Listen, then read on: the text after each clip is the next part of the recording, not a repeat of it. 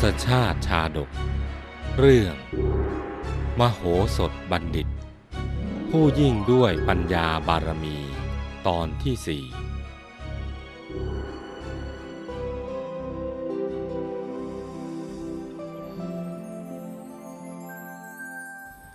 ครั้งหนึ่ง มีเหยี่ยวตัวหนึ่ง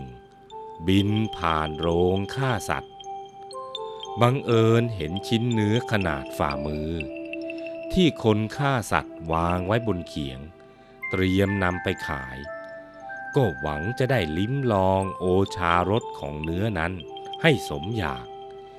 จึงเฝ้ารอทีเผลอ เมื่อเห็นคนฆ่าสัตว์ง่วนอยู่กับการรับมีด ก็รีบโฉบลงตรงชิ้นเนื้อโดยเร็ว ครั้นคว้าไปได้สำเร็จ ก็ดีอกดีใจรีบ บินหนีอย่างสบายอารมณ์ ขณะนั้นเอง มโหสถกุมารกับสหายทั้งพันคน พากันเล่นอยู่ในสนามกีฬา เห็นเหยี่ยวคาบชิ้นเนื้อกระร่องกระแร่ง บินผ่านมาในบริเวณนั้น ก็พากันนึกสนุก อยากจะแย่งชิ้นเนื้อจากเหยี่ยว จึงตกลงกันว่า หากใครสามารถจะคว้าชิ้นเนื้อนั้นมาได้ ก็จะถือว่าเป็นผู้ชนะ ในที่สุดก็เลยถือเอาเหี่ยวเป็นกีฬาไปซะด้วย ว่าแล้วก็พากันวิ่งตามเหี่ยวคูตวาดโหร้องเกลียวกล่าว เพื่อให้เหยี่ยวตกใจ ปล่อยชิ้นเนื้อลงมา ต่างคนต่างก็วิ่งไล่ตามกันสนุกสนาน แต่ก็พลอยได้รับความลำบากไปตามๆกัน เพราะขณะที่วิ่งตามเหยี่ยวไป ก็แงนดูตัวเหยี่ยวไปพลาง จึงสะดุดเข้ากับตอไม้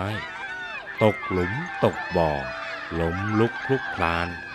แข้งขาก็ถลอกปอกเปิดมีบาดแผลฟกช้ำดำเขียวสะบักสะบอมกันทั่วหน้า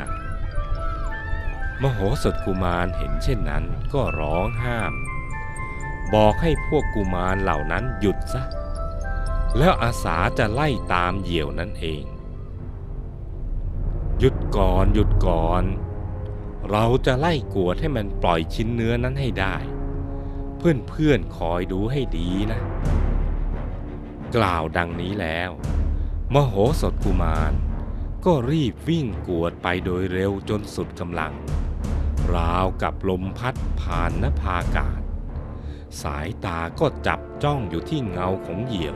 ที่ปรากฏอยู่บนพื้นดิน โดยไม่ต้องแงนดูบนฟ้าเลย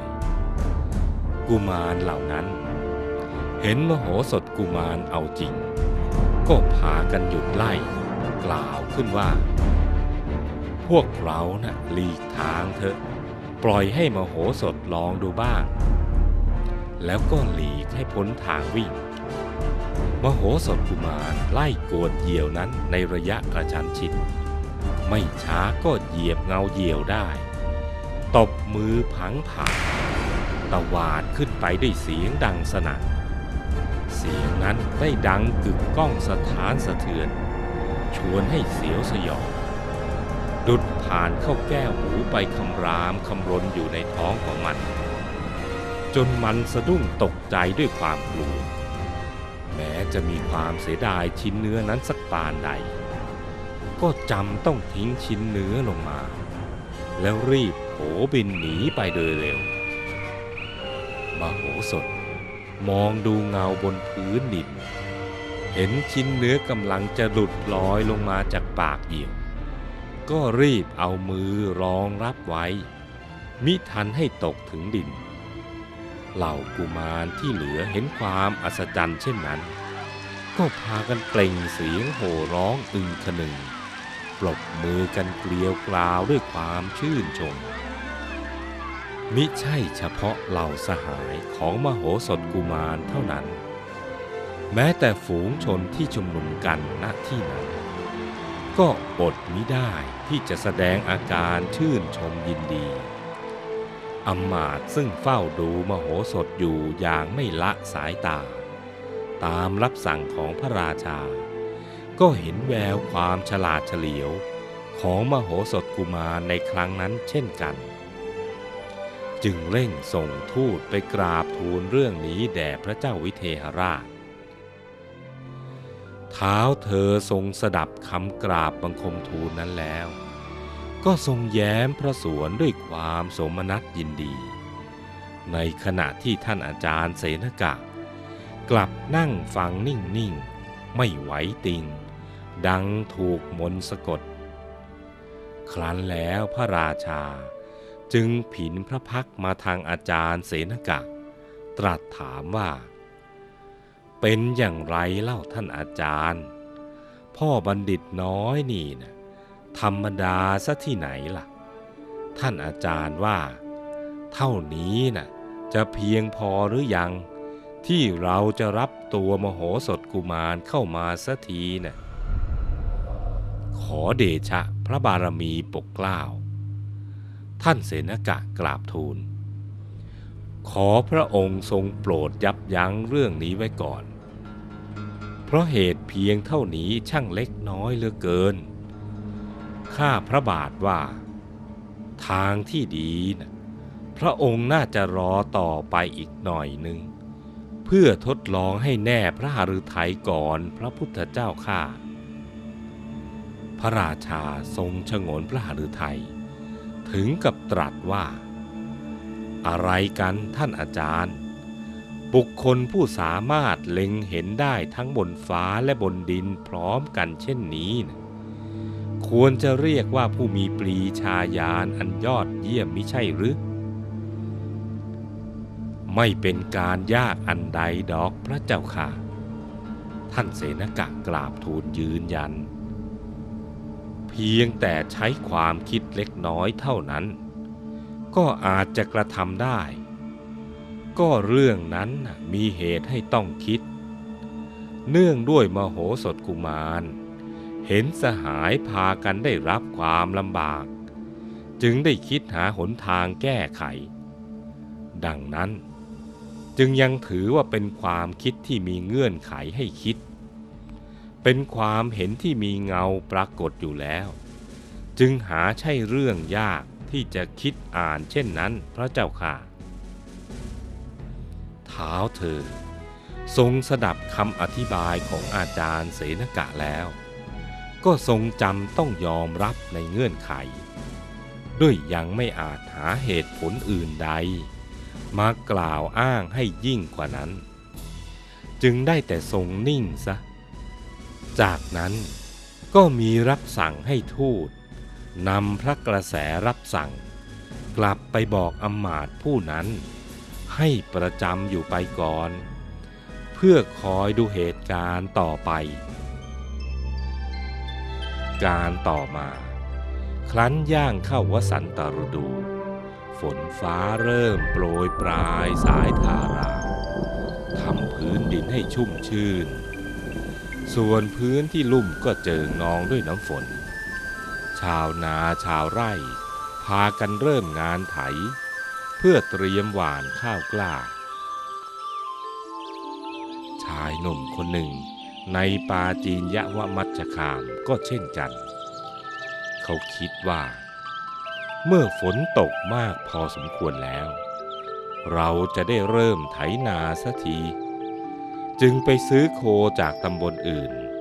นำมาเลี้ยงไว้ในบริเวณบ้านของตน รุ่งขึ้นก็พาออกไปกินหญ้าที่ชายทุ่ง แต่เช้าตรู่เขานั่งอยู่บนหลังโค พอเหน็ดเหนื่อย ก็ลงมานั่งใต้โคนไม้ ครั้นผิวกายปะทะลมพัดอ่อนๆ ได้สูดอากาศบริสุทธิ์เย็นสบาย จึงพลอยหลับไปครู่ใหญ่ ขณะที่กำลังนอนเฝ้าโคอยู่ใต้โคนต้นไม้นั่นเอง โจรคนหนึ่งบังเอิญผ่านมา เห็นเจ้าของโคหลับ จึงค่อยๆย่องเข้าไปใกล้ เอื้อมมือเด็ดดอกหญ้า แย่ที่จมูกของเขา หวังจะทดสอบให้แน่ใจว่า ชายผู้เป็นเจ้าของโคหลับสนิทหรือไม่ แล้วก็เป็นเช่นนั้นจริงๆ เพราะชายเจ้าของโคนั้น หลับสนิทเป็นตาย แม้จะถูกแย่จมูกด้วยปลายดอกหญ้าก็เพียงแต่จามหน่อยนึง พลิกตัวไปมา แล้วก็ม้อยหลับไปเช่นเดิม โดยหารู้ไม่ว่า เขาเตรียมจะขโมยโคของตนไปแล้ว โจรสบโอกาสก็คว้าเชือกสนสะพายที่ผูกรั้งจมูกโคเอาไว้ นึกกระยิมใจว่า เจ้านุ่มนี้นะขี้เศร้าจริง เขาลักโคของตนก็ยังไม่รู้ ช่างเป็นลาบของเราหนอ ที่ได้โคมาเปล่าๆ นี่ถ้าเอาไปขายต่อแล้วก็ คงจะได้กำไรงาม ว่าแล้วก็รีบจูงโคลัดเลาะไปตามแนวคนา จนลับสายตาของชายหนุ่ม หลังจากหลับไปพักใหญ่ ชายหนุ่มก็ตื่นขึ้นมาอย่างงัวเงีย แต่ครั้นมองไม่เห็นโคของตน ก็ลืมความง่วงไปซะสิ้นหลนลานมองหาโคข้างโน้นข้างนี้ก็ไม่เห็น ครั้นสังเกตเห็นรอยเท้าคนจูงโค ก้าวเป็นทางยาวไปตามแนวคนา ก็มั่นใจว่าต้องถูกโจรลักไปเป็นแน่ จึงตัดสินใจออกติดตาม เขาวิ่งไล่กวดอย่างไม่คิดชีวิต กระทั่งเห็นหลังโจรไวๆครั้นไปถึงตัวก็ขู่ตะคอกด้วยน้ำเสียงอันดังว่า เฮ้ย แกจะจูงโคของข้าไปไหนนะ่ะ เอาโคของข้าคืนมานะ โจรก็แกล้งทำเสตีหน้าเซอกล่าวตอบว่า นี่แกพูดอะไร โคของข้าข้าก็จะนำมันไปเลี้ยงสิเเอ็งเกี่ยวอะไรด้วยล่ะ ชายเจ้าของโคไม่ยอม ยืนยันจะเอาโคของตนคืนให้ได้ จึงตะโกนด่าว่า ไอ้หัวขโมย โคนี่เนี่ยของข้าต่างหาก เอ็งมาตู่เอาซะเฉยๆอย่างนี้นะ่ะเดี๋ยวจะต้องเห็นดีกัน ฝ่ายโจรแม้จะถูกเขากลด่าเช่นนั้น ก็ทำหน้าให้หนาเข้าไว้ตามวิสัยโจร ยังคงอ้างกรรมสิทธิ์ในโคตัวนั้น อย่างไม่ลดราวาสอกเมื่อต่างฝ่ายต่างก็ไม่ยอมกันและกัน ต่างก็อ้างว่าเป็นโคของตน ใช้ฝีปากเข้าห้ำหัน บอกว่าตนเท่านั้นเป็นเจ้าของ จึงต้องเดินเถียงกันไป ด้วยสีหน้าเคร่งเครียด จวนเจียนจะลงไม้ลงมือใส่กัน มหาชนได้ยินเสียงชายทั้งสองวิวาทกัน ก็มายืนมุงดูกันจนแน่นขนาดมโหสถบัณฑิต ได้ยินเสียงเอ็ดอึง จึงให้เรียกคนทั้งสองมาในศาลา พอได้เห็นหน้าตาและกิริยาของคนทั้งสองอย่างชัดเจน ก็รู้ทันทีว่า ใครเป็นโจร ใครเป็นเจ้าของโค แต่ต้องการจะสอบสวนให้กระจ่างทำความจริงให้ปรากฏแก่มหาชน จึงเริ่มถามว่า ท่านทั้งสองวิวาทกันเรื่องอะไร บุรุษผู้เป็นเจ้าของโครีบกล่าวขึ้นว่า นายท่าน กระผมน่ะซื้อโคตัวนี้มา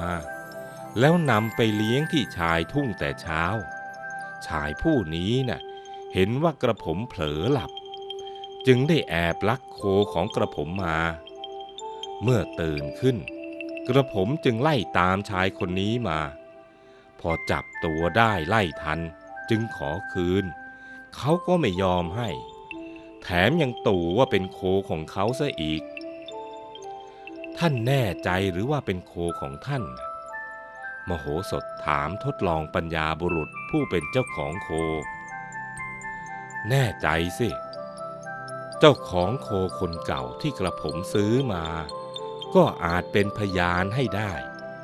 แม้ชาวบ้านใกล้เคียงต่างก็รู้ว่า กระผมน่ะซื้อโคตัวนี้มาขอรับ มโหสถนึกในใจว่า บุรุษผู้นี้น่ะนับว่ามีปัญญาใช้ได้ทีเดียวแต่คงไม่ต้องลำบากตามไปจนถึงเจ้าของโคคนเก่า เดี๋ยวเราจะตัดสินให้กระจ่างใสต่อหน้ามหาชนทีเดียว จึงหันไปถามชายอีกคนหนึ่งว่า เขาหาว่าท่านลักโคของเขามา ท่านจะว่าอย่างไร ชายที่เป็นโจรก็ตอบว่า นายท่าน โคตัวนี้น่ะเป็นของกระผม เจ้านั่นน่ะโกหก ท่านอย่าหลงเชื่อคำของมันง่าย ๆ นะ มโหสถบัณฑิตจึงถามชายทั้งสองว่า หากเราจะวินิจฉัยความของท่านทั้งสองโดยยุติธรรมเนี่ย ท่านทั้งสองจะยอมฟังคำวินิจฉัยของเราหรือไม่ล่ะ ชายทั้งสองก็รับค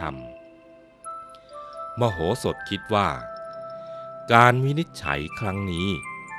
จะต้องให้เป็นไปตามมติมหาชน จึงถามชายที่เป็นโจรก่อนว่า ท่านให้โคของท่านนะกินและดื่มอะไรล่ะ กระผมให้โคดื่มยาคู ให้กินงา แป้ง และขนมสดขอรับ โจรตอบมโหสถจึงหันไปถามเจ้าของโค ด้วยคำถามเดียวกัน